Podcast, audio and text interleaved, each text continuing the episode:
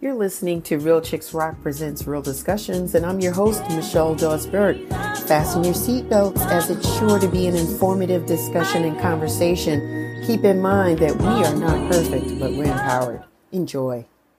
Good afternoon, and welcome to Real Chicks Rock Presents Real Discussions. I am your host, Michelle Dawes-Burt, and as always, look at me. I'm smiling. I can't stop smiling. I'm super excited to be here. It is a beautiful day in the neighborhood here in Atlanta, Georgia, on a Sunday afternoon, and I'm happy because I got somebody in the studio with me again. I'm so happy. Today's show is powered by Kai Alcé Eyewear. Yes, yes, we're going to talk more about that towards the end of the show. Also powered Today, today's show is for the Reclamation uh, Project. I am one of the sponsors, and we're going to talk more about that at the end of the show as well. But I just wanted to give those a quick shout out. Thanks to all the new listeners that are checking us out. Give you a little background about what Real Chicks Rock is all about. We're all about creatively collaborating to connect and raise awareness regarding issues that impact women. And we do it by way of community service, public speaking, mentoring, and workshops, and we do it by the arts, this platform right here.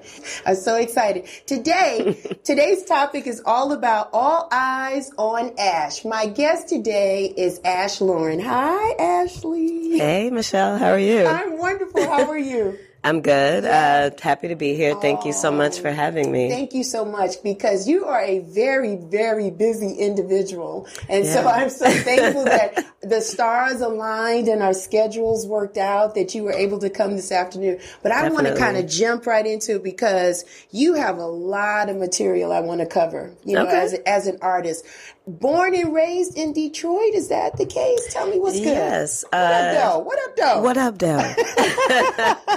Um, so I was actually, I was born in Detroit, mm-hmm. and I actually grew up in a suburb of, of Detroit called Rochester Hills. Okay. So born in Detroit, grew up in Metro Detroit, um, kind of like maybe Gwinnett County to Atlanta. Ah, so, so like yeah. a north thing of exactly. So okay. it's about thirty minutes north of Detroit. Okay. Okay. Yes. So how was it growing up in that area as a kid? How was it? Well, I mean, it was great. It was. I mean, my parents are both born and raised from the city, from Detroit, and uh, I was born in the mid eighties, and um, around that time, you know, Detroit's got a little edge. Yeah. So, um, you know, my parents worked hard to, you know, move us outside of the city, and you know, I got a great education. I had a beautiful childhood. Mm-hmm. Um, it was also important to my parents to keep us, you know, rooted to the city, right. uh, being that, you know, we were born there and that's where they're from. Mm-hmm. So we definitely, you know, went to church every Sunday in Detroit. My grandparents still lived in the city. Yeah.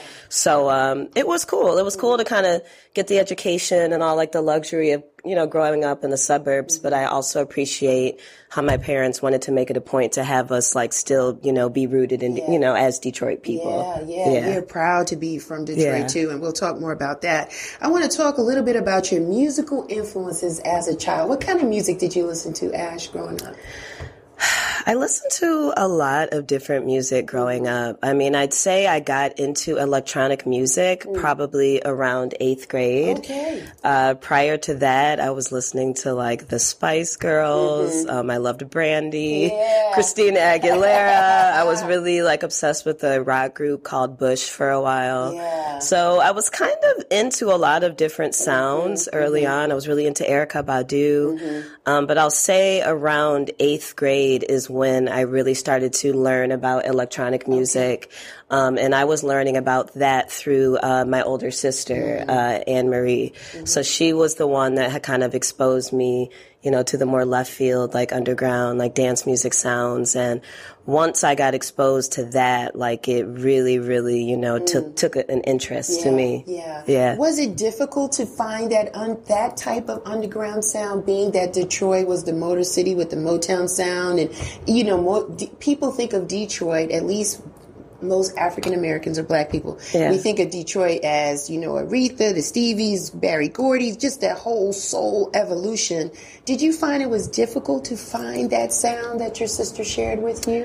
Um, I mean, you know, well, techno started in Detroit, but still, even to this day, it is not, that's not common knowledge in Detroit the yeah, way you would think right, it would be, right, um, right. especially with the black community, like right. you said. Um, so it definitely was an underground culture. Mm-hmm. Um, I will say once I started, you know, finding more, you know, about dance music through my sister, I did realize that there was some electronic music that I had been exposed to on the radio yeah. on W J L B, but I didn't know, like, specifically, like, who Underground Resistance were, was, who Model five hundred was, but I was hearing that music literally since I was, like, eighth grade, yeah. you know, yeah. whenever, you know, probably even before then, mm-hmm. I, you know, don't remember, but it definitely was interesting when it all started to kind of make sense. Like, right. you know, the music she was listening to and the parties she was going to, that was like all of kind of some of those sounds I had been hearing on the radio. Um, and I just, you know, wanted to find out more. Um, it definitely wasn't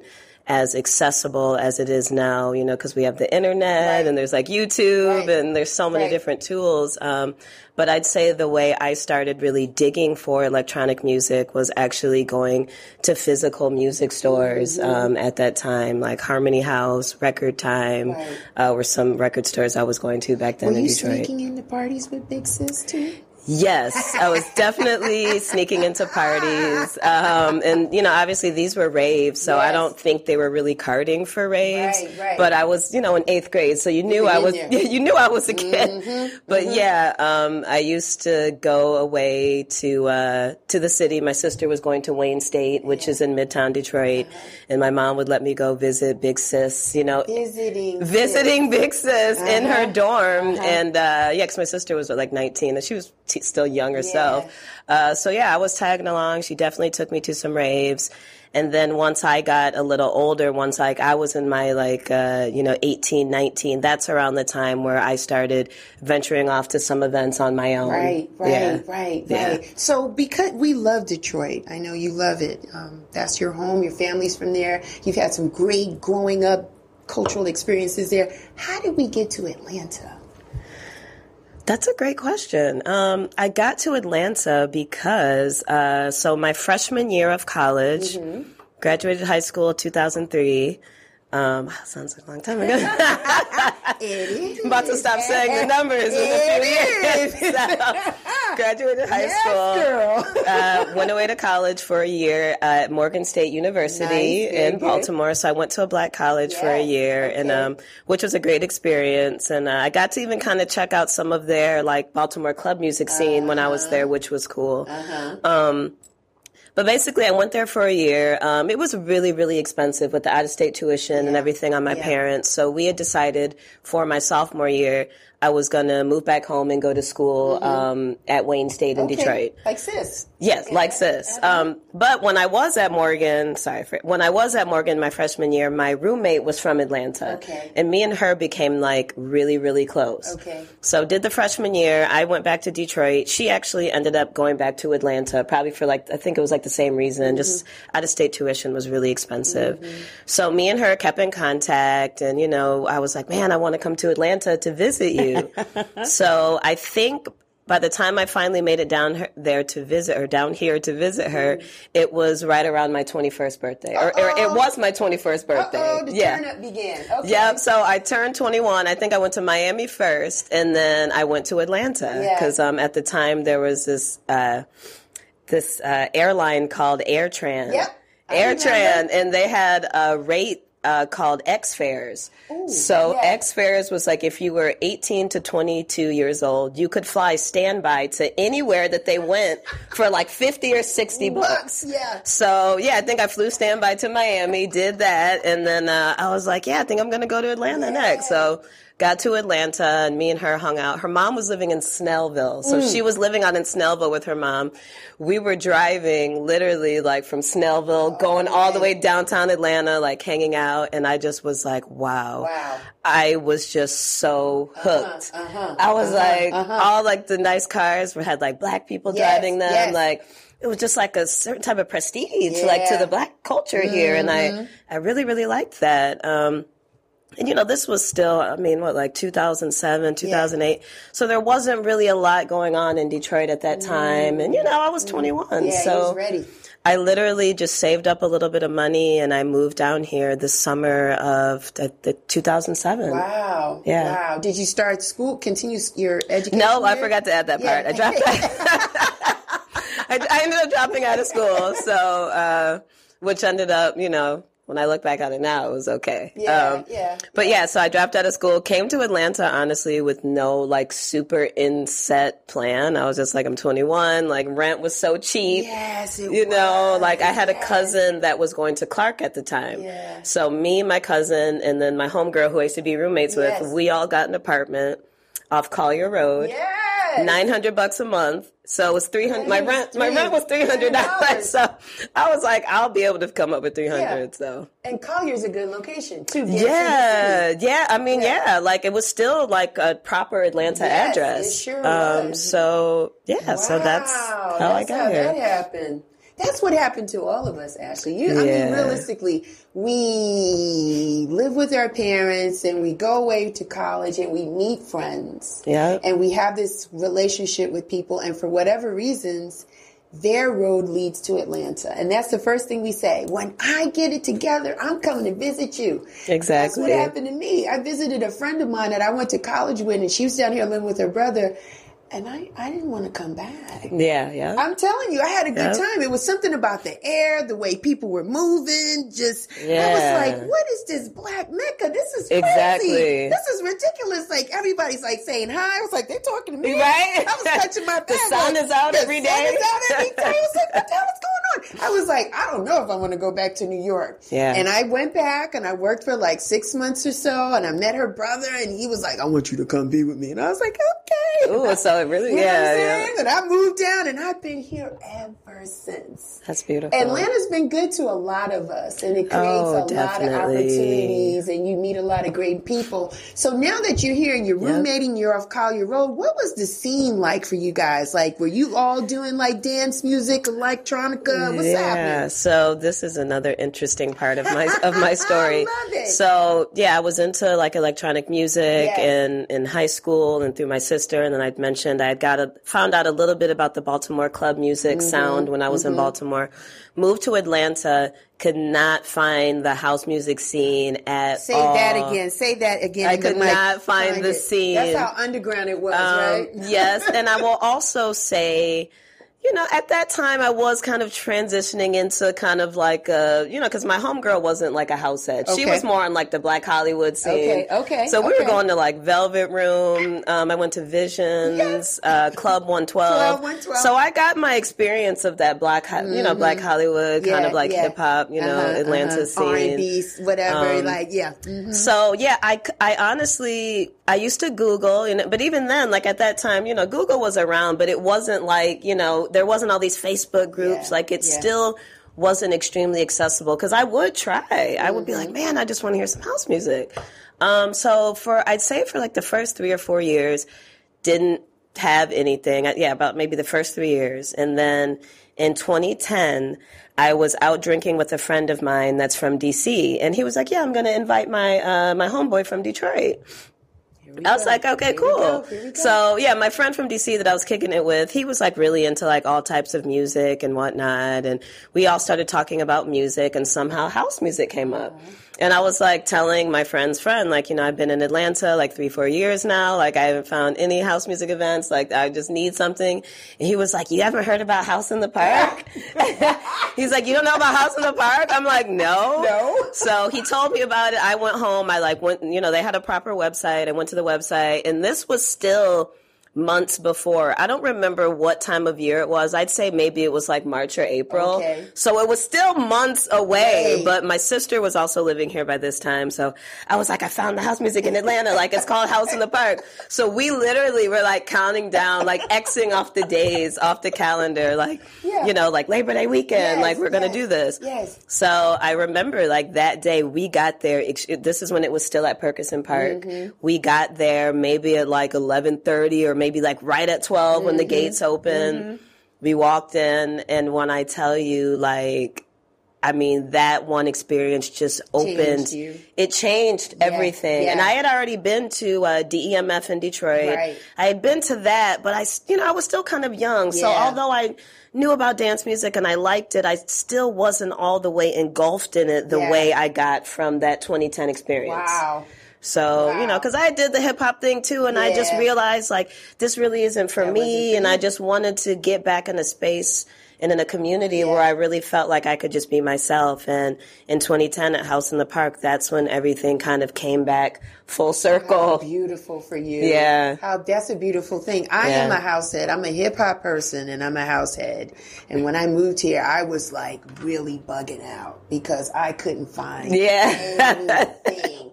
For yep. the longest, and I was in these relationships, Ash, that they didn't love music the way I loved music, yeah. and so I found myself getting further and further uh, away from what really makes up who I am. Yep. So going forward, just a disclaimer for those that are leaning in, if you do not love music, please do not holler at me. Right. Okay, because there are certain things that are non-negotiable. And yeah. I really did not find House in the Park until I was divorced. Wow. You know what I mean? Okay. So I found it in twenty twelve, twenty thirteen. So I was okay. really late to the game. And when I got there, I remembered I literally had a tear. Yeah. Because it was so good for my soul. Especially to be after a, those years of being away. Years, yeah. being Ooh, away. Yeah, and yeah. to be in a space with all like-minded people, like just getting their life. That's how I remembered house music. And so yeah. it was just a beautiful thing. So shouts out to the founder and curator of House in the Park, Ramon Rousseau, because we love you. We love what yeah, you're doing. Yeah. And your partner, Kai Alcé. Yeah, yeah, yeah, yeah. And the men that hold you up. Right. Yeah.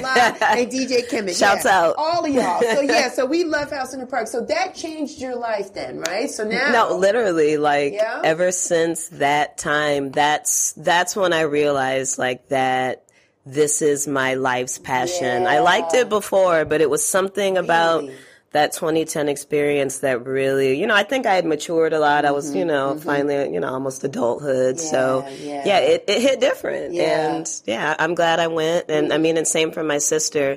That was also, like, kind of like the portal of her getting super, you know, back into the scene right. and interested right. in the music as right. well. So House in the Park is also, it's a great way to meet and connect with other people. So I'm assuming that's where yep. you started to find out about yep. I took other things, right? Every business card. I yes.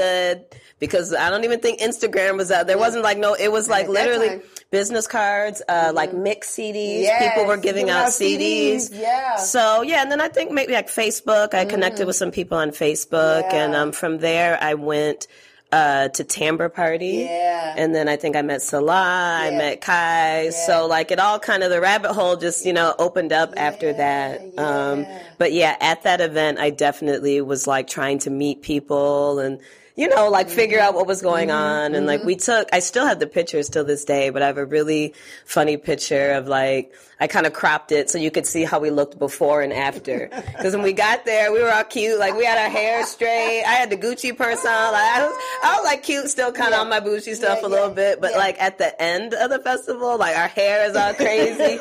We walked to the car barefoot. And we had on flats, but that's how hard we danced. Like, my wow. feet walked to the car barefoot. Like, we looked like we had just been through, like, hell. Oh, wow. But we were, we went through heaven, though. It was yeah, great. Yeah, it was a great there was nothing thing. bad about it. We just really danced that hard. And yeah, like you said, just, you know, I, I probably cried that day too, you mm-hmm. know, now that I think back mm-hmm. on it, like after kind of being away from yes. that environment and kind of needing it, you mm-hmm. know, I knew I needed it more than, and I needed it more than I realized yeah. once you're there in the thick of it. You know, it's a spiritual thing, and yeah. you know, I know your so, your your um, current schedule is so busy. I was excited to see you because I knew yeah. you had some things going before, and you had some stuff going after, and I was like, "Hey, Ashley, yeah. yeah, this is great!" Because it's like a family reunion. We all get to see each other in this exactly, and it's, it's wonderful. I want to talk to you about now. You mentioned about you met Salah and you met Kai, mm-hmm. and I wanted to know, understand like how did you and, and Kai and these guys how did how did you guys like connect? You were just a, a dancer. At this point, or still, are you starting to love the music? Not really touching the needle yet, right? Are you?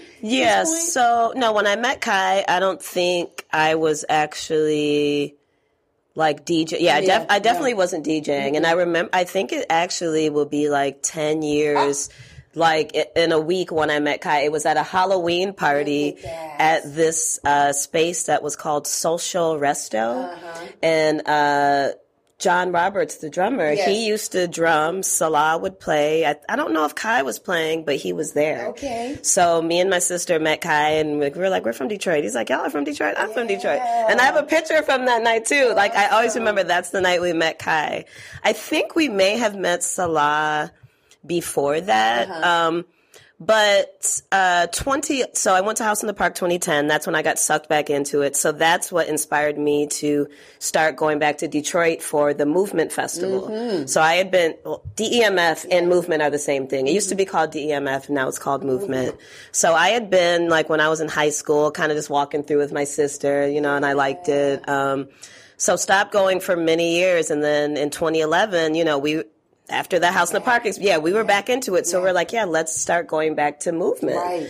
So twenty eleven specifically uh, at Movement is when I got the idea, uh, playing around with the idea of wanting to D J. Wow. Yes. Yeah. Yep. So you were going back there curating your sound or just trying to just stay in touch with the thing that you love the most? Yeah, I just was still at that point. I mean, I wasn't really plotting on the D J thing or what I would even play. I just truly loved the music. Yeah. So, I mean, even at this point, I've been like a fan and a dancer way longer than I've been DJing. Yeah, yeah. So even though I was like playing around with the idea, I can't say I was like, oh, I'm going to play this. You know, I just was going out and dancing and yeah. just taking notes, yeah. really. And the way I look at it now, it's like, I guess I kind of was like studying in a sense, but I, I like it because it was like an organic study. It wasn't like, oh, like what can I play when I D J or like when I make it? Yeah. I just was like, oh, this is good. I, I like this. I want to look up and study more music yeah, like this. So it definitely wasn't like me trying to study people in hopes of me no, blowing up no, to be a big no. D J. It was, You're just loving music. I just love the music. You just love music. You yeah. love music. And I want to talk about yeah. Lauren, because what I found really so amazing about you was that you had an opportunity to host parties at the Sound Table. Yes. Right? Yeah. And tell us a little bit about that for those that don't know. So, well, I had the residency with Stefan, mm-hmm. but that was once I started DJing. So I did throw two events. Mm-hmm. They weren't actually at the Sound Table. Me and my sister threw events under uh, a name called Techno Sisters. Techno Sisters. Yeah. That's right. So we threw a party. It was close to the Sound Table. I mean, yes. it was, um, I think it's literally like a storage unit now. Yes. They tore the facility down. Um, but I think we had Yusuf play. Yeah. We had this guy named Trace Hazen play, like a young kid yeah. from that maybe I found online somewhere. And um, I mean, yeah. not a lot of people really showed up. I mean, the parties weren't like that epic, but mm-hmm. I mean, it's really cool just to go back now. Now and to see some of the pictures and just to realize that we wanted to contribute something. Yes. You know what I mean? Yes. We wanted to contribute something yes. more than just, because I think, you know, once we started partying and hang out, hanging out again, we were like, wow, we love this. We want yeah. to not just be girls at the event. We, we want, want to, to host something. Our own events right. as well. Exactly. So that is what, you know, we did a couple of those and uh, one I think actually we did do one with Kay Hand at the uh-huh. Sound Table. Yeah. I forgot yep. about. So yep. yeah, yep. and yep. I, and that was actually before I was DJing. I think I had gear by that time at home, okay. but I was still very quiet. Like no one really knew. Mm-hmm. Um, mm-hmm. But yeah, I think it was also cool just to kind of, you know, learn the tricks of a trade, a little bit about being a promoter and booking artists yeah. and, you know, what happens behind the, the scenes, scenes as well. It's a lot that's involved because people yeah. think they could just up and do a party, but there's a lot involved in just doing that. Yeah, exactly. Especially if you're booking an yes. artist, like a big artist, and, Absolutely. you know, things got to be right. Got you know? to be right. Yeah. And, and revenue has to be generated in the sense that knowing that people are going to come. We're exactly. Have a good time. Yeah. Like there's exactly. no guest list tonight. It's going to be very short. Right. I need everybody to pay because I got to pay this D J. So right. it's a thing that goes with it, right? Exactly. Yeah, it's a so. whole thing. Yeah, that's an awesome thing. And the one thing about um, our culture, I'm going to speak about house music, the soulful side. We're a little stubborn. Like, we're hard to embrace things out of our box or out of the norm. And, and I think sometimes we're like, what are other people going to think? Everybody's liking that, or I like soul, I like afro, I like this. And so I think that you coming and bringing techno might have helped some people feel like, wow, I'm not the only black person that likes techno. Exactly. Right? There's yeah. other people that's like, I grew up from the Midwest, like Detroit and Chicago. I know that feeling. I know that vibe. And I'm here in Atlanta and I'm not getting that. And so it's like, I know people were starting to feel like, oh, okay. I remember this. I, yeah. Right? Did you start to start feeling? Yeah, that? I mean, well, and that's very interesting that you say that because I did start to realize pretty early on that the Atlanta sound is, you know, yeah. like they're very like, you know, the Afro it's house. It's a very like, yeah. uh, like it's so, it's a very pocketed and it's it's yeah. unintentional, yeah. but it's like. So you're coming to bring something different, and like, I want to, but it's kind of like, what would people think if they saw me going to a techno? Yeah. I don't, you know, like, am I supposed to? Am I allowed to listen? Yes, you're allowed to listen to whatever you want to listen to, exactly. Right? So the culture's changed. The culture has changed. Yeah, and house and techno, uh, I mean, go together. Exactly. So even an artist like Kay Hand, like, she's popular because of her house and techno tracks. Mm-hmm. So someone like me, I can definitely say, like, living in Atlanta has influenced my sound in terms of, like, leaning more so towards the soulful side, but I definitely have a side of me that can play very left field, because not it's not always time to be happy and right, soulful. Right, like, you know, right. It could be like some dark warehouse, mm-hmm, late night Halloween mm-hmm, party. Mm-hmm. It may not be time there for the go. uplifting, joyous. um, so I think, you know, just overall for any D J, like, I mean, of course, the soulful, happy, uplifting stuff, that's probably what I'm known for most, but I definitely make it a point to play other type yeah. of music and other sounds as well, because I think you limit yourself also by only sounding one way, and mm-hmm. music is so vast. Mm-hmm. Um, like, there's amazing, good, soulful yes. techno. Yes. You know what yes. I mean? Like, yes. techno yes. made by yes. black people yes. is yes. good. So, yes. um, yeah, I would say, like, I think it's, you know, it's important to embrace different sound. You know, do do what you love, of yeah, course. Right. You know, I think everyone has their niche or their lane, but I definitely think it's important also to kind of, like, you know, be able to showcase some other sides to yourself as well. And for me to show that I'm, you know, open to growth and understanding, because growing up in New York in the Bronx, it was a certain type of sound that I was used to. Yeah. And so for me to go to Movement was important, right? Because it opened me up to understand, because I was getting tastes and snippets from whenever D Js from Detroit would come and play. You hear and you get that feel. And of course, Kai was here and he'd give you a taste yeah. and what you were doing. But it was great to go to Movement yeah. and get that, like, for, you know, for a couple of days, and then go by the radio station where um, Stacey Hale, her her artifacts were in the station, okay. and they were doing live broadcasts because it was sponsored by Red Bull, and it was oh you went to the Red Bull studio, okay, Bull yeah, studio right yeah, there. Those, and I went in really and I was cool. like, wow, this is really dope, like Very you know, cool. so to be in there and really touch and hear and get a sense of it, and it and it's really good to understand that this music is it's music is good, and people were dancing to it, and they were feeling good, and they knew the words, and they were singing, and they was dancing, yeah. and it was a great thing. But what I really liked about Movement too was the off-beaten path parties. Like, the parties were everywhere. Yeah, everywhere. And, and while I was up there, I was like, I'm checking out this young lady right here. And you yeah. had a boiler room opportunity. Yes. That was dope. Yes. Well, uh, in Detroit? Or? Yes, in Detroit. Uh, it, it was a boiler room. The mic's, mic cover said boiler room. It was a young oh, lady with a British accent. Okay, okay. Posting, yeah, yeah. Right? Sorry. Yeah, I, yeah, yeah. I'm like, wait, which you, one? I'm like, I just did so, with it. You've done so many. You've yeah, done so, so much. That was actually, um, I, what did I do? I didn't, okay, I DJed a set. Yes. It, it wasn't like a boiler room live stream, no. but Boiler Room did host the yes, event, and it was like a D J workshop slash party. So okay. I hosted a D J. It was actually really cute. It was cute. I hosted a D J workshop for, like, some young women, like, from Detroit mm-hmm. that were, like, maybe like teenagers and younger. Nice. So we did that, nice. and then I did a set, yeah. and uh, that was at L Club outside. Yep. I do outside. remember you were there now. Yeah, I it's coming outside. back to me. Yeah, sorry, it was really nice. It was yeah. a really nice turnout. It was very comfortable and casual, but it was great. Yeah, like a daytime kind of like. Chill, yeah, yeah. But I took honor being able to see you play yeah. in your home city. Thank like, how you. often do we get a chance yeah. to, to witness that? Exactly. You, you know, you were in your element, you were in your vibe,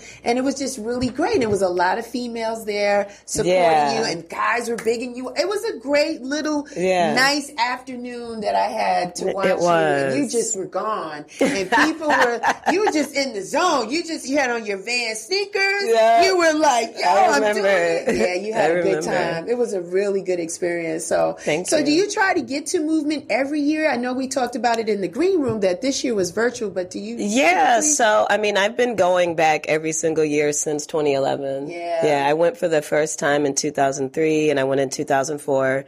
Then I took, you know, I was you know, in my little own world for a while. So yeah, twenty eleven was when I started going back. Um, and in twenty nineteen is when I started doing uh, the Underground and Black yeah. uh, Movement Party. Mm-hmm. So unfortunately, it, you know, the second year would have been twenty twenty. That got canceled. Yeah. twenty twenty-one, it still wasn't quite time yet. Yeah. Um, but I do have like the uh, venue and everything locked for twenty twenty-two. So, and we're going to go, uh, as far as I'm concerned, if, if everyone's still available, um, it will be the lineup that I had for twenty twenty yeah. that got canceled. Nice, so, nice, so. nice. I want to go into your bedroom because I want to talk to you about when you were bedroom DJing. You was in the bedroom, you're DJing. Mm-hmm. Maybe giving us a snippet here and there. What cracked it for you, Ashley? When did you say, I don't really, I'm ready to come on out and start DJing? When did that hit for you? Like when I was ready to get out of the mm-hmm. bedroom? Yes. I don't know if it was me. It was more so uh, like someone just offered me an opportunity for a gig. Yeah, so I had been practicing on my home uh, at on my own at home for at least three years before I got my first gig. Um, th- I think I did. I did a D J session with Kai. Uh, me and Stefan uh, were always kind of practicing, and there was like a few other people who I practiced with. Um, you always like to give people their props because yes. you know sometimes it gets weird. There's people who feel left out, yeah. you know. But there was a lot of people, you know, yeah. that that did help me, yeah. and I, I'm very grateful and appreciative. Um, but I also was very just practicing like on my own at home, just kind of like imagining myself like mm-hmm. one day I'm gonna be out there. um, so I think you know once I got a little more comfortable, I had put my very first mix on SoundCloud, and Vicky Powell, who was my neighbor, um, who's been DJing in Atlanta. She's like a legendary queer yes. woman D J, um, like founder of the Deep South Collective mm-hmm. that I'm also a yep. part of. So I don't even remember how I figured out that me and Vicky were neighbors, but we didn't know for a while. Wow. And her condo was right across from mine. Wow. So, excuse me, we somehow figured out we were neighbors, and we were friends on Facebook, and I think she had saw I posted my mix. Yeah. And she was like, I checked out your mix. It was cool. Yeah. She was like, you know, um, you know, I think you should come play with me sometimes yes. if you're ever ready. So we had talked about it, and she invited me to unofficially open an event at this place called Heretic on Cheshire Bridge, which is like a legendary like queer mm-hmm. club that's mm-hmm. one of the last standing ones yeah. kind of in that realm yeah. that's still there because, you know, that neighborhood's changing yeah. so much. Um, but she invited me to play Heretic, and there wasn't a flyer or anything. It was just like a low-key like mm-hmm, practice, mm-hmm. which kind of I wanted too because yeah. I didn't know if I was ready to be like, hey, my first gig. So she invited me. I remember I got there, and um, I don't remember if like maybe her Uber or something happened. Like, so she was late. Ooh. So I ended up having to play like longer than I was supposed to, but I was like killing it. Like, it really was kind of coming together. So when I got there, she was like, this is really good. Like, yeah. play a little longer. So I played a little longer, and then I think maybe the next month she officially booked me for an event. Mm. And uh, they promoted it, and not long after they invited me, uh, or she invited me to be a resident D J yeah. with uh, the Deep South Collective. And from that point, once Vicky invited invited me to be a part of Deep South, like yeah, everything was backed up. She started hooking me up with like a lot of her people in other states. Then other people that I knew were like, oh, like you're out here now. Gone. Ash was yeah. gone. That and was it, it was also interesting. Stefan always calls it the perfect storm. Yeah. But, I mean, it really was because I had already invested so much time in dance music, so I had so many connections. Yeah. I knew a lot of people, and I liked that too because I wasn't getting to know people of like, oh, hey, I'm Ash Lauryn. Like, yeah.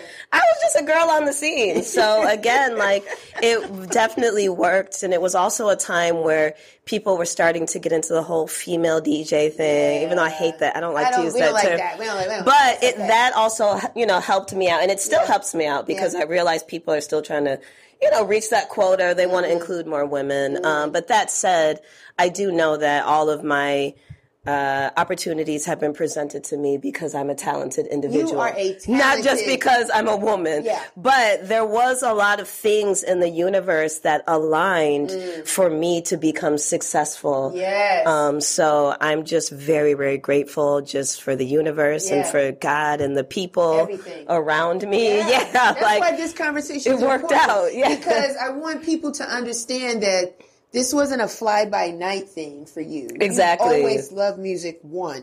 Yeah, well, I went to my first rave when I was fourteen. Yeah, right. So, so that's important. Yeah, I didn't just jump on the were, bandwagon. Right, and yeah. you have been practicing home quietly for years. For before, three years, and no one, no one knew. No one knew. You were like, eh, now and then no one knew. Little peek. You, it wasn't even that.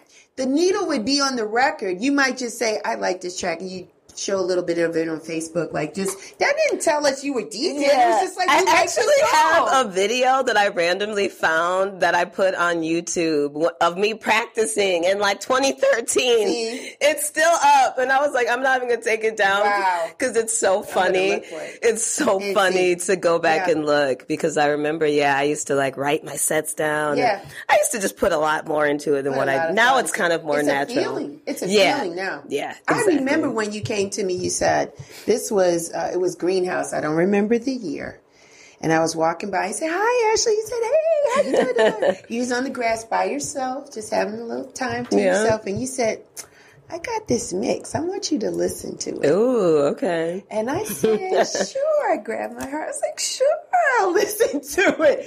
And I thought it was really good. Thank you. I thought it was good. I responded. Thanks. I listened to it. And you hit it, to, gave it to me in the D M of Facebook or something like okay. that. And I resp- I listen. When people give me a mix, I take the time to yeah. listen to it, because to me that's very complimentary. They think enough of your opinion or just you exactly just catching a vibe. Give them, do them a solid. Listen to the mix. And so I listened to it, and I thought I was like, she's out of here.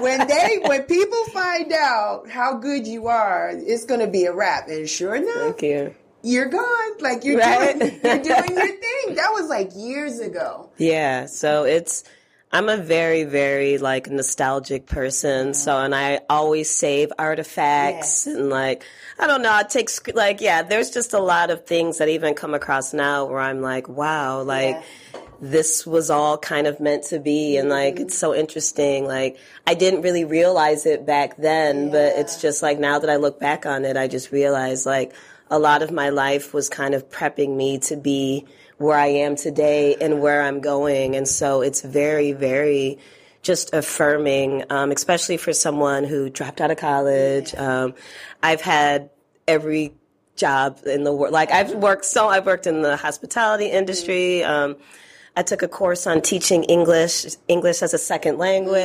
Mm-hmm. Um, I worked at a car dealership. Uh, like, I've just worked mm-hmm. so many mm-hmm. jobs. So, mm-hmm. you know what I mean? So it's cool to finally, you know, in, you know, in my thirties to be at a point where I finally kind of figured out what I want to do with my life, what I'm truly good at, mm-hmm. and what is finally working. Yeah. You do speak well. Actually. Thank you. You do.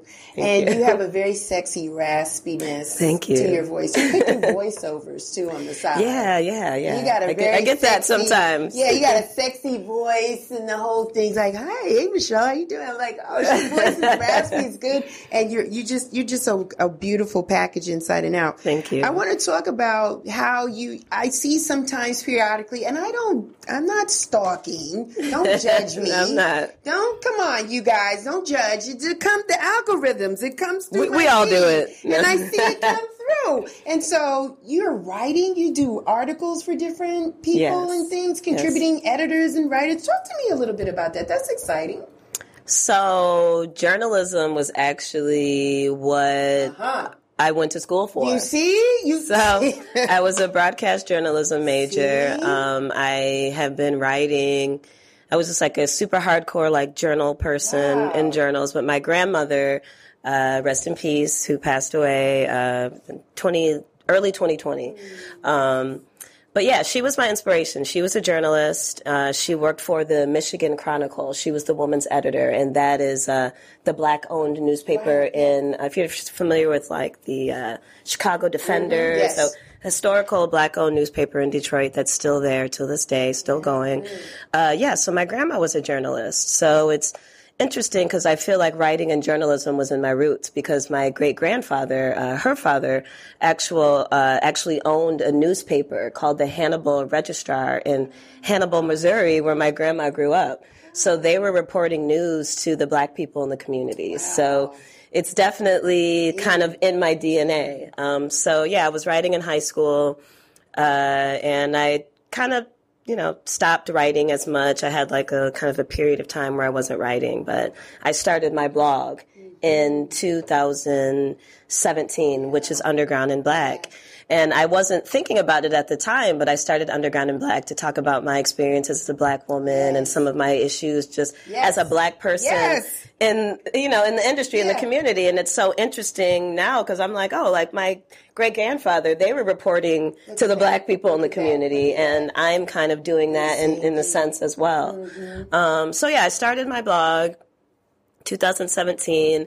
Um, a lot of people really, really were liking the blog uh, because uh, it was at a time where I was just really, really being vulnerable. Yeah. Um, I will not lie. Like, I'm not as vulnerable now as I was then. Okay. Some of the th- topics and things I would touch on at that time, um, yeah, I was just more comfortable with being vulnerable. But mm-hmm. I think it resonated with a lot of people mm-hmm. because you also have to understand, like, being new to a craft or being new in the music industry, like, it's not always peachy keen. Like, my journey has been beautiful, but it doesn't mean that I haven't had right. trials and tribulations or haters or right. just whatever. Right. Right. So, you know, I would talk about those type of mm-hmm. things on my blog. Mm-hmm. I would also talk about good things, mm-hmm. but I was realizing, like, the posts that people really liked or, you know, would give me feedback the most on were the ones where I was just, like, going through some, yeah, excuse my French, ones. shit, yeah, yeah, like yeah. going through some real stuff. Yeah, like, yeah, yeah. So, um,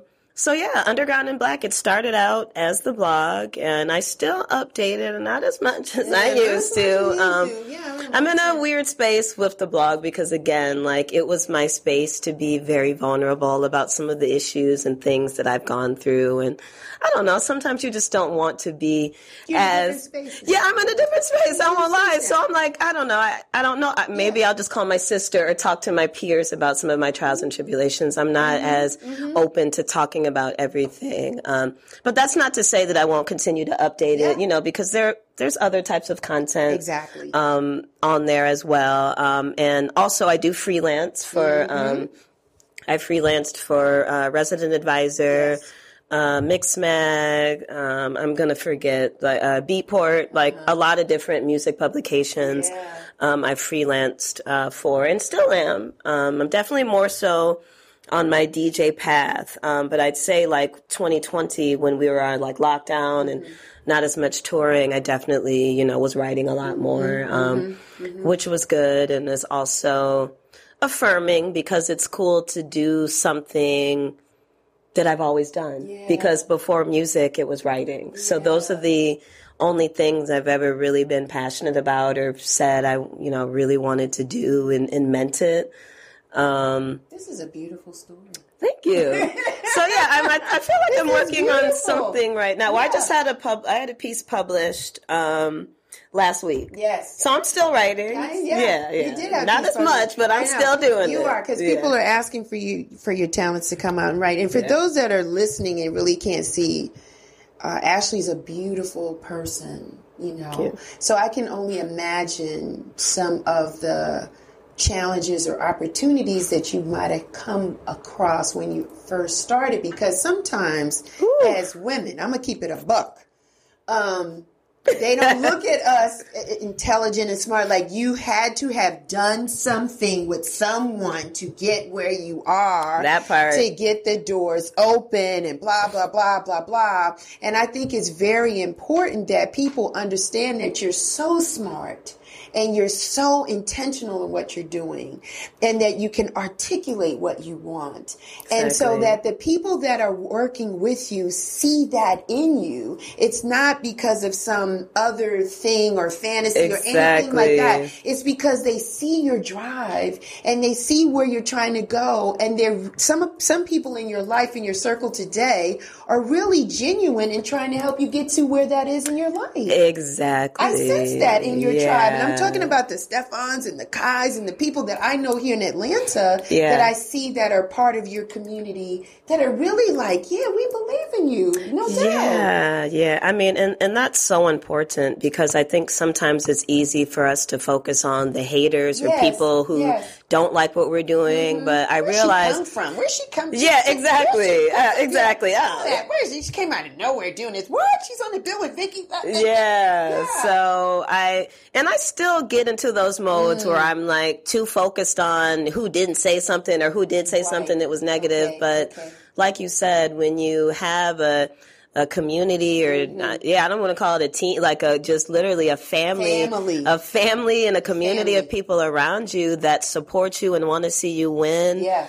Um, it's best to just focus on that That's because it. there's way more people. I mean, what I realized, there's way more people that I have that support me exactly. than don't. So if you got like five or ten people, even if it's twenty, like, yeah. oh, well, that's yeah. fine, because you got one hundred people that care, if not that's more. Right. You know what that's I mean? Right, right. So I think whenever you're new to something and you become maybe successful before people think you should, or they feel like they wish it was them right. or whatever may have you, or they don't think you're good, yeah. you know, that that's always there in any industry. Mm-hmm. Um, so, yeah, I think as long as you have those people that support you and believe in you and that you can talk to and want to see you win and you're, you know, confident in your skills yeah. and what you have to offer, yeah. all the other stuff just doesn't matter. Were the, was there ever a time, Ash, that you said, F it, I'm not doing this. I'm quitting. Nope. Good for you. No, I've never said that. You never said that. Oh, no. I mean, even if I do find out there's someone that doesn't like, I'm like, oh, oh, well, because I ain't going nowhere. Said, oh, no, uh-uh. no. You never wanted to quit? Like, no. Good no. Because I've quit too many other things in my lifetime. Right? But also, I'm just so affirmed in this journey that quitting isn't an option, because that would make me sad. Because yeah. I love it. I love it too much. You love it too much. Yeah.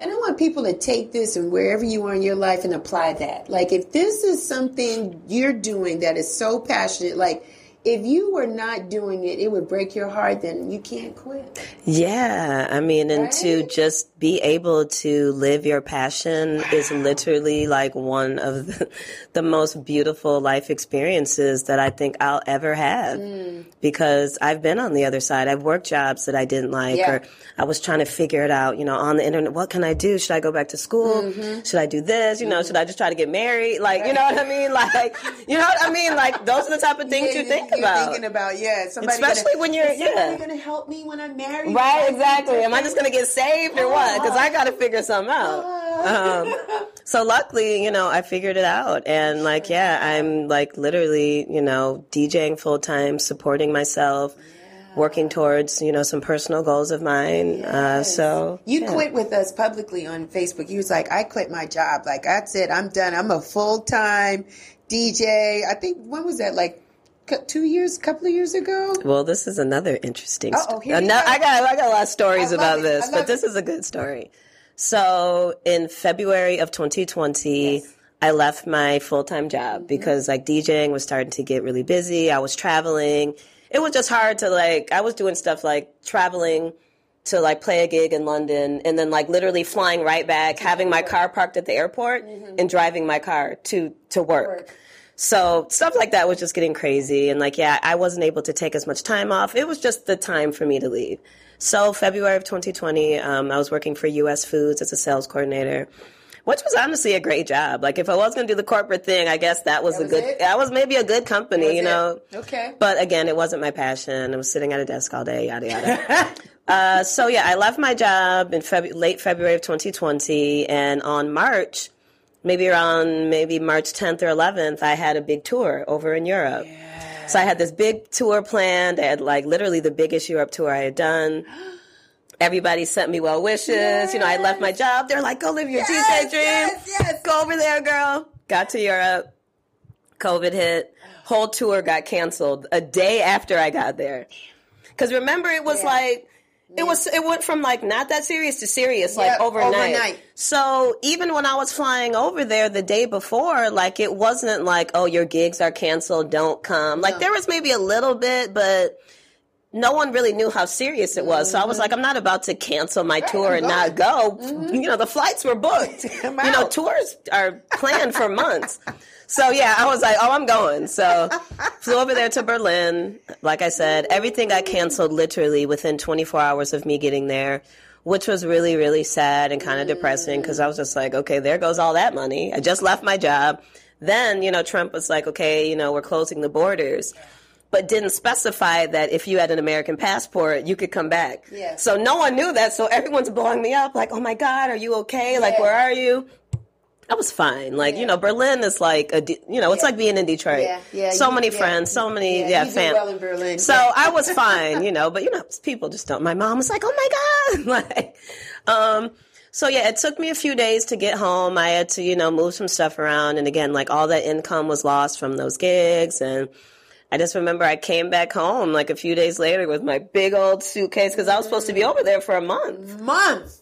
So I came back, and I remember just walking back up. You know, the Uber dropped me off. I'm walking up to my apartment building, and I just started crying because I was just like, oh, my God. Like, what? Like, how did this happen? How am I back at this house already? How am I back?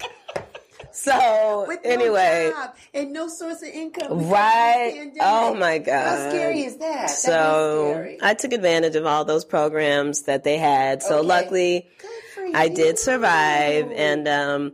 The the last interesting part of the story is that um, I actually did get another job after that because I still I didn't know if DJing was going to truly pick back up in twenty twenty-one.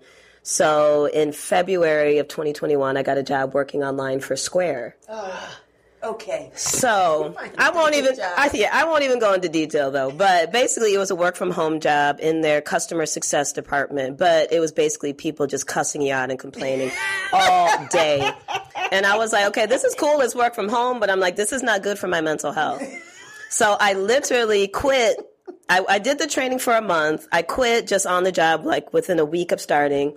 I quit. And I was like, you know what? I'm about to just get back on my D J stuff. So a booking agency had reached out to me maybe like a few months prior. And I, I decided not to join because I was like, there's no gigs right now. Yeah. So I was like, I'll join when it makes sense. But this was a really like one of the biggest booking agencies uh, in the wow. in North America. Yeah. So I quit the job. I called my accountant. I'm like, hey, let's apply for that P P P loan. So yeah. we did that. Yeah. I called the booking agency and I was like, you know, I think I'm ready to join. Yeah. Joined the booking agency. And, like, nice. Literally, I have been busy. Uh, and then the vaccine came out all around this time, too. So it was, like, the P P P, the vaccine, and, you know, I signed with the booking yes. agency. Yes. So this is, like, spring. Things are looking good yep. for you in spring. The exactly. Yep. So they started working on bookings for me uh, in the summer, nice. You know, because it was still March. But, you know, bookings happen months in advance. Yes. So they were working. I was setting up some stuff on my own. And uh, basically, I've been busy DJing and touring pretty much since Memorial Day weekend. You've been nonstop. Yeah. You are a beast. Yeah. You put your October schedule up. I was like, yeah. I slept my forehead. I was like, oh, my goodness. I was like, let me see which day. Oh, I might be able to get her yeah, here. Yeah, yeah. Because you are busy. Yeah. Good for you. Yeah. And, and then, you know, people, it's just not even local. Like, it's not even dom- it's not even local or national, domestic. It's international. You're out of here. Yeah.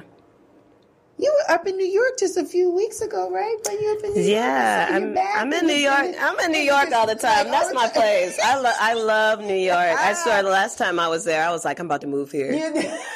I'm good now. It was, you know, you had those yeah, moments. Yeah, yeah, I was yeah. just, but nah, I look at them rent prices yeah. or how much it would cost if you want to buy something. I'm like, nope. You gotta I'm gonna stay, stay right in Georgia. You just gotta travel in the LaGuardia. Just get that money. Yeah, and fly exactly. In. Fly in and because get, it's yep. so expensive to stay there. Yeah, but so. You look good there. You look at home. You look oh, good yeah, there. Anywhere you, you go, Lauren, you look. Oh, thank actually, you. you look like you're at home. Thank you. You just do a really good. You know how us Geminis do. Yeah. We we adapt to our surroundings, so it don't matter. It yeah, wherever matter. I go, I'm gonna make the best yeah, of it and get comfortable. Best of it. And it feels like family wherever you go. It does, yeah. especially with electronic music, because yes. uh, I have so many friends, a part of the community in New York. Yes. Same with L A. Yes. Same with Berlin. Mm-hmm. I mean, it's interesting. Like probably just seems like everywhere when you're a part of dance music, there's probably at least one or two people yeah. that you could connect with, or they could tell you where to go, mm-hmm. or give you a place to stay, or yeah. something, you know. Yeah, so. But it's, it's it's going well for you. Pro- producing music, that's something on the horizon for you. Hmm? So I just came out with the E P. Mm-hmm. So my production is all pretty much collaborative with Stefan. Mm-hmm. So Stefan is my partner, yes. and we have Stefan been, Ringer. yeah, we've been working together musically. um me too. He's a nice yeah. guy. And um, he's good at what he does. He's very, very he's good. So very good I always want to, like, specify, like, even the solo project I did. It's a solo project because I wrote other lyrics and did the vocals. Yes. But in terms of the behind-the-scenes nuts and bolts of the production, yes. I owe all of that to Stefan. He's very good. He's very talented. Yes. He's very sharp. And um, yes. we have a, like, we have a good little energy, you know, mm-hmm. like when we work in the studio. And mm-hmm. I think... we both bring something kind of different to the table, mm-hmm. and it works. Yeah. Um, so, yeah, I just had an E P that came out on his label, uh, F W M Entertainment, yeah. and it's called The Truth E P, uh-huh. uh, and it has uh, three tracks, and one of them is a remix, or four tracks, and one is a remix by Kai Alcé. Nice. I like yeah. Kai Alcé, too, the Prime Yeah, Minister. Yeah, so everybody everybody loves the Kai Alcé remix. So uh, Yes, yes, I love So Kai. To get a remix from him Good. Was definitely very special. It's awesome. These are your yeah. people. This is your family. Yeah, yeah, yeah. This so I, I feel really they blessed. You got your back, your front, yeah. your side. You just have nothing but success written all over you. This is an yeah. awesome place for you. Thank you. This is good. And this is a good story. This is good for people to know, to have hope, because during this pandemic, people started doing things that they loved more of. Right. Um, that they didn't touch or didn't think they would ever have the bandwidth or the opportunity to invest. And so now that we are starting to come back out, people are coming out differently than the way that they went in. And they're not taking the crap from their day jobs no more. They're not taking the low pay or anything. And I really like that we're moving into this, because it's like, I mean, if you are going to be working a job maybe that you don't like, that, like, at least be paying people a living wage. You know, it's crazy just to think how many people still just aren't getting paid a living wage. So it's it is good to see that we're moving into a time where people are a little more interested in follow, you know, following their dream and doing something that they actually enjoy doing and making more money, mm-hmm. because it's not getting any less expensive to live in America. Not, not at all. Um, not so, at all. Yeah, to be able to find something that you like or love to do and it's enough to sustain, you know, your family or your lifestyle or whatever may have you, like that, that's a great place to be in. You move in a space of having no regrets, uh, Ashley. What would you tell your younger self, that fourteen-year-old, that eighth grader? What would you tell her uh, uh, today, now that you know what you've gone through? Is there anything that you would tell her for a piece of advice for her to take a different course or do anything differently? Hmm. I would say just don't give up on yourself. Mm.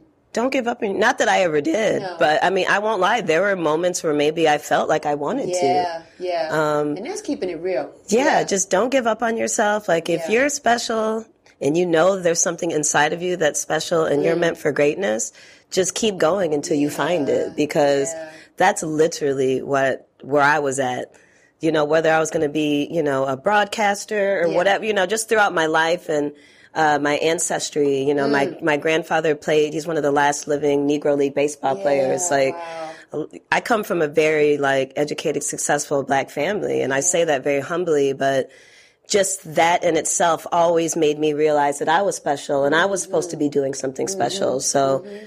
when I had those moments where I was down on myself or just trying to figure it out, you know, like, I kind of always kept the faith that there was something coming. Yeah. And I'm just so grateful that it finally came. Yeah. And it really came for me in my late twenties. Yeah. So I also realized, like, you can't put a number on these things or a time. Mm-hmm. You know what I mean? Some people find what they're meant to do early on. Yeah. Some find it later. It's yeah. never too late. It's never too it's late. never too late. So I would just say don't give up on yourself and just keep trying at it until you find out what works for you and where you want to be, because yeah. that's when you can live authentically and be happy. And that's, that's what awesome. It's about. That's what that's what's up. That's what's up. And sometimes some of us don't have that legacy that you've come from, which is amazing. Yeah. We know collectively as a whole, black people are phenomenal as a as a race, as a culture, everything that we do. But then there's these individual family pockets that our dynamics are different. Exactly. I want to encourage people to find their tribe, right? Yeah. Find the people that resonate in the space exactly. that you're trying to get to, so that this way your dreams don't seem so far-fetched. Exactly. Right? They, be, they become more tangible because people are speaking the language. They're moving in the direction you're trying to get to. So embody yourself with people exactly that are doing what you want to do, or you're doing it already and they're t- they're doing it at another level or whatever it is. But don't, you know, I totally agree. Don't give up on yourself. Exactly. And it's it's interesting that you say find your tribe, because the uh, the article that I just, the most recent article I wrote that was published last week, it was kind of just like a small piece on like five years of DJing, five things I've learned. Yes. And one of those five things was yes. to find your community, yeah. find your tribe, yeah. because I did say it made it that much easier for me to get to where I am now in these five years because I was already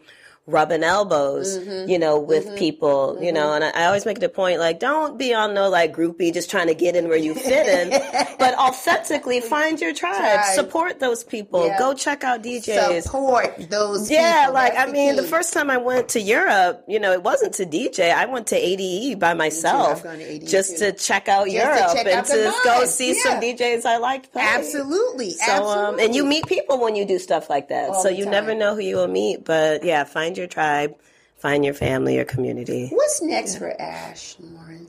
What's next for you? Uh, what's next for me is just DJing, uh, touring. Mm-hmm. I'll be going back over to Europe again. Of course. Making up some of those gigs that were canceled. Yeah. Uh, so I'll be doing that next month. Um, going to Colombia.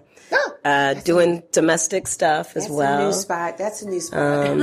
Um, The E P that I just came out, uh, that's coming out on vinyl. Mm-hmm. So that should be here hopefully within about two months, yeah, depending on how yeah. long that takes. Mm-hmm. Um, so you got a big party coming along. I see it, a sponsored post, Danny Kravitz. Oh, yeah, yeah. Okay, so yeah, that's that's the next Atlanta gig. Uh, is that yeah, that's the next Atlanta gig, November sixth. I'll be there for that one. Yeah, that's going to be dope. Yeah, that will probably be like probably one of my biggest gigs, or if not the sole biggest gig I've played in Atlanta. Yes. So I'm very excited, excited about that. Yeah, yeah that's yeah. some legendary people. Yeah, I, I was like very like honored that they asked me. They yeah. asked you. That's awesome. Yeah, yeah. That's so awesome. Yeah. So I was like, of course. I'm like, when y'all need me now or what? Like, cause I'm done right now. And they were like, no, November sixth, you good. Cause like, I was like, okay, cool. How can people find you, Ashley? How can people find you on um, social media platforms? Where are you? So I'm on Instagram, Ash underscore Lauryn mm. underscore, and Lauryn is L A U R Y N, yeah. like Lauryn Hill. Yeah. Uh, same on Twitter, mm-hmm. Ash underscore Lauryn underscore. Um, if you want to check out my blog, uh, yes. underground and black dot com. Yep. yep. And, uh, do I have anything? Oh, SoundCloud, SoundCloud dot com yeah. slash Ash Lauryn. I have a gang of mixes, mixes on there. there. Um, and I also am still doing my monthly N T S radio show. Mm-hmm. So you can go to the N T S radio website and look up Ash Lauryn, and all of the Underground and Black monthly radio shows are uh, nice. archived there. Nice. One last so, question. Yeah. Any person you want to play with that you haven't already? Oof. That's a loaded... I know. I'm like, I hate these on the spot. Who I haven't played with yet. Hmm. Anybody you'd like to play with? Well, I know there's uh, there's a woman called Jada G, mm. who's a D J. She's Canadian, and uh, she's based in the U K, and okay. she's like a big like disco, like soul, house ah, music D J. Ah. Uh, really, really like full of energy, yes. bursting with life. Uh, just cool. I haven't, yeah. we've, you know, connected online, um, but she just seems really, really cool. And she's definitely, um, a black woman that I've been watching, like, mm-hmm. literally kill it for the past few years. And she's somewhat in my age range. Um, so yeah, I definitely would like to play with her. Uh, I know we're playing a festival together, uh, soon, but it would be cool just to have, yeah. like, me and her together too. Mm-hmm. So, you know, maybe, maybe I'll speak that into existence. Yes, you, I think you just did. I think yeah, you just yeah. did. I think you just did. Promoters, yeah, Promoters, look us up. Come on, get yeah. at her, get at her, get at her. Come on, come on. She's a high commodity. One, nice. a, another question I wanted to ask, mentors. Yeah. Who are your mentors? Just to give hope to those that want to be aspiring D Js and turntablists and selectors. Who are yeah. your mentors? Who? This is an interesting question because I can't say I have one specific mentor okay. that taught me like everything, but I would say it was a group effort. Okay. Um, but if there's honestly any, any two people that I always say, if I did have to say were mentors, it would be uh, Lakuti and Vicky Powell. And Lakuti, uh, her real name is Lorado Kathi, mm-hmm. and she is a South African D J um, who also uh, runs the booking a- the European booking agency that I work with. Nice. Uh, so between her and Vicky Powell, I can say those are two people who have really been behind the scenes, giving me advice and helping me, and uh, just making sure I'm good. Yeah. But yeah, Vicky Powell is, is a, a big name that I definitely always like to reiterate. Um, uh, but I also like to reiterate too that, you know, it's a gradual thing. You know, yeah. Kai was there, yes. Stefan was there. Yeah. Um, yeah. So I definitely think it's beautiful that, you know, my process was kind of like a family yeah. of people, you know, helping along the way. So again, like, you know, I'm just grateful to have people like that in my life that are willing to answer questions and, you know, help yeah, me out. Yeah, B- Vicky is a beast. Uh, she was kind enough to do one of my events for domestic violence awareness at Wild Pitch. Oh, beautiful. Ago, so it was really great to have her. It was an yeah. honor to have, you know, to be in, in the space with legendary people at any time. Exactly. Always a good look and feel. And so I'm just thankful. I'm thankful for them, and I'm thankful for you, Ashley. Thank you so much. You're a beautiful person, talented, smart, inside and out. Thank you. And I just want the best for you. Know that there are some there's some people here in Atlanta that we're pulling for you. We're sending you good energy and good vibes, and we just want you to be successful in every aspect of your life. Thank you. I, I really appreciate that. And just like love to everybody, uh, a part of the Atlanta house music community. Um, just living in Atlanta these past like twelve, thirteen years, yeah. it's just been like really, really beautiful, and connecting with the house music community and getting the support uh, from you and, you know, everyone else alike has been really great. So yeah, you're thank welcome. you. You're welcome. It's, our, it's our pleasure. Today, this, that's my time. I'm going to slide out of here. But today's show, like I said, is powered by, you know, I like this guy. Kai Alcé, I got his hey, eyewear. Yeah. Kai Alcé Eyewear. Kai Alcé Eyewear dot com. You go out here and get these flying ass glasses. Uh, Ooh, I love yeah, that purple. That. That I love that purple. I have purple in the box here. We yes. got front. I got mine right here in this box. Yeah, like and I'm going to get my prescription filled so that I can wear my. Look at that. Look at, look at the little minister. checker. Okay. Yeah, that's Prime Minister. Yeah, yeah. Kai Alcé. The uh, ocean in the back. Yeah, yeah. The eyewear. Go to Kai Alcé Eyewear dot com and get your glasses. Um, also, I am proud to be one of the sponsors for the Reclamation Project. Um, we had told you to R S V P. The R S V P went live yesterday, and now it is all sold out. There is no more tickets available. We are asking people that R S V P'd. If you're not able to go, please let us know, because we have a wait list. Yes, it's going to be awesome. It is next Saturday, October twenty-third, from a, from seven to eleven, for Who She Is. That's the title. And it's all about just embodying and encompassing beautiful women in their art form. It's going to be dope. It is sold out. The R S V P is sold out. Yes. And I am one of the sponsors. And it's absolutely divine events, as well as Lord Yada, Tri-Cities Tattoo. That's where the event is going to be at. Black Women Are My Standard of Beauty, W R F uh, J Films, and Real Chicks Rock. We are sponsoring this event. We are super excited. We couldn't do any of this without you, so we hope you can come, enjoy, and we look forward to seeing everybody in the place next week. Me, you know where I'm at. I'm at Real Chicks Rock dot com. You need to subscribe so you know what's going on, because we blog too. We do, we do some blogging. We do, and we post all, all of our events on the website too, so you know what we're doing and what's going on and how we're living. And when you miss podcasts, you need to go to the website so you can check them out. Also, I am on uh, Instagram, RealChicksRock, as well as Twitter and on Facebook. I enjoyed my conversation with Ashley today. She said I could call her Ashley. I enjoyed it as well. Yeah. Yeah. I could call her Ashley, yes. Hey. Thanks to all the listeners. Get Live Radio in the U K, Germany, and Paraguay. Thank you, W D J Y ninety-nine point one F M in the metro Atlanta, Dallas, Hiram, Powder Springs, and Douglas area. Also, the on channel, subscription channel. Thank you guys for playing our stuff on that channel. And beat break radio f m dot com. That's my time. Until next t- next time, take care and rock on. Bye.